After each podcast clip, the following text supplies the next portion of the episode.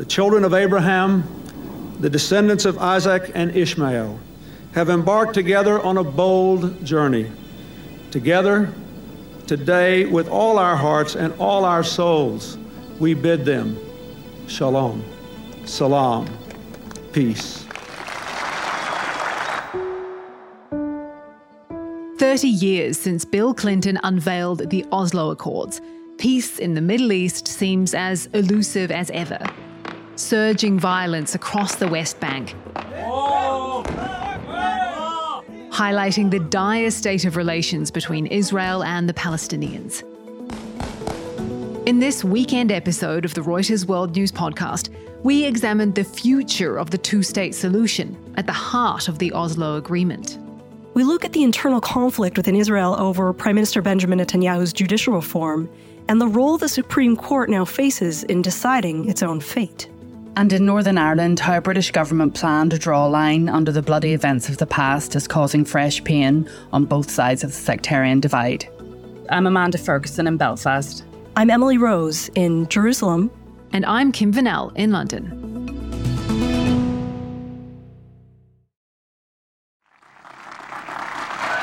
Cheers from the White House lawn in 1993 as Israeli Prime Minister Yitzhak Rabin and PLO Chairman Yasser Arafat shake hands. But immediate protests back home. And Rabin, who was awarded the Nobel Peace Prize with Arafat in 1994, was assassinated the following year by a far right Jewish Israeli opposed to the deal. Emily Rose is in Jerusalem. So, Emily, the Oslo Peace Accords were meant to prepare the ground for a two state solution. Is that just a pipe dream now? I'm not sure it's entirely impossible, but support for a two state solution among Israelis and Palestinians is actually at an all time low. Why the lack of support among the Palestinian population?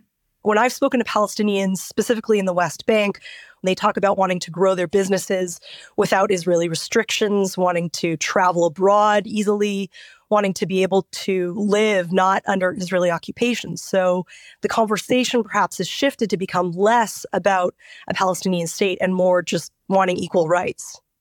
What about on the Israeli side? Why the declining support for a two state solution there? I've heard a lot of Israelis express to me the frustration with the stagnation in a two state solution and feeling like things are really going nowhere. This year, we've spent a lot of time with settlers in the West Bank, and a lot of them have told me that they feel like the two state solution just isn't viable anymore. Remind us of what these Israeli settlements are and what they mean for any progress on a two state solution. Yeah, actually, it's really important because this week the Israeli government just legalized three new Israeli settlements in the West Bank, and they're expanding at a rapid rate. And the reason they're so controversial is because critics say they are on land that is earmarked for the future of a Palestinian state and they are very difficult at that point or would be to withdraw from in a final status negotiation. I mean, you say the word settlements and some of them just kind of look like hilltops with a bunch of caravans out there kind of in the distance, but a lot of them have really the appearance of an actual city and town. You have huge houses, sometimes high rises that were going up when you look at them and you think about how difficult it would be to withdraw from those settlements, when you're on the ground and you see them for yourself, you realize just how difficult, how hard a task that would actually be. What is the alternative?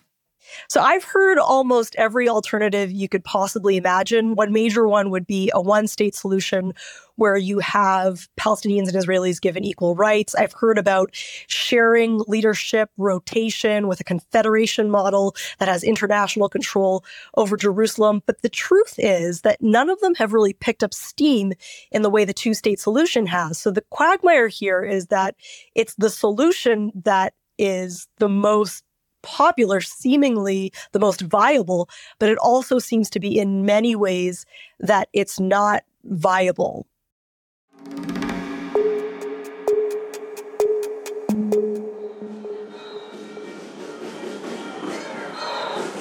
Street protests have become a common occurrence in Israel after a judicial overhaul that the government pushed through parliament in July.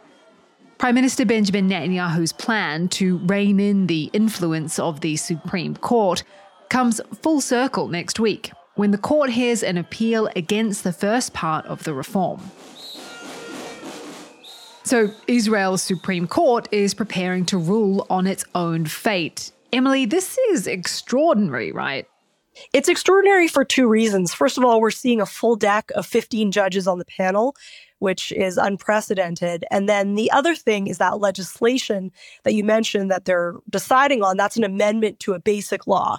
And that's something the court has thus far steered clear of making any judgments on. So, really, it will be historic week in Israel. What exactly is the government trying to do with this overhaul? Well, the main point of that overhaul, if you ask the people who are in support of it, they say they're trying to restore balance to the branches of government and curb the powers of what they call an overreaching court, an activist court. But critics say that they're trying to consolidate all of those powers in the governing coalition and remove checks on government power. Do we have any idea how the court is likely to rule? I've spoken to legal experts who have told me that this just doesn't have legal legs to stand on. And I've spoken to legal experts who have told me that they have a really good case. So I really don't know exactly how to answer that question. I do know that either way, what you're going to see is some kind of big reaction because whether they rule in favor or against, as you mentioned, this population has already taken to the streets. This has divided a lot of the country. And either way, it's going to evoke emotion among Israelis.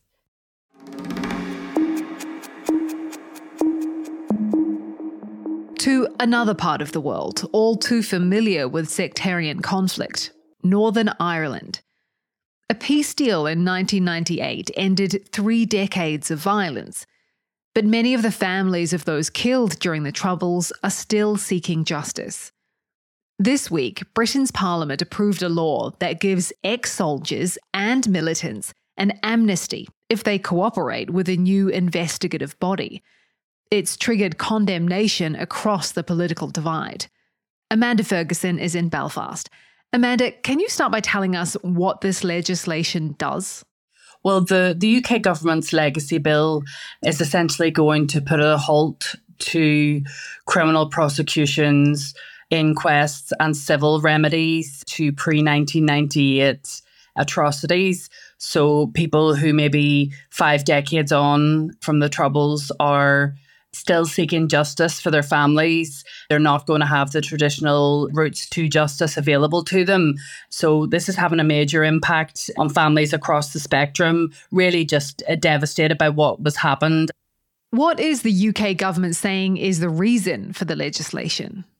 Well, they believe that the families of victims aren't getting uh, outcomes, that the courts are clogged with cases, that it, it's not an effective system.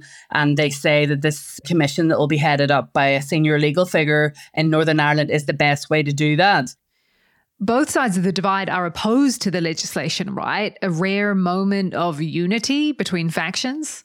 It really is one of the sort of uh, few issues in Northern Ireland at the moment where political parties in particular are unified. And whenever you're talking to groups, human rights organizations, legal experts, they all say that this will set a bad international precedent in that other conflict zones will look to what's happened here and think, well, you know, eventually people will just draw a line in the sand and move on from it.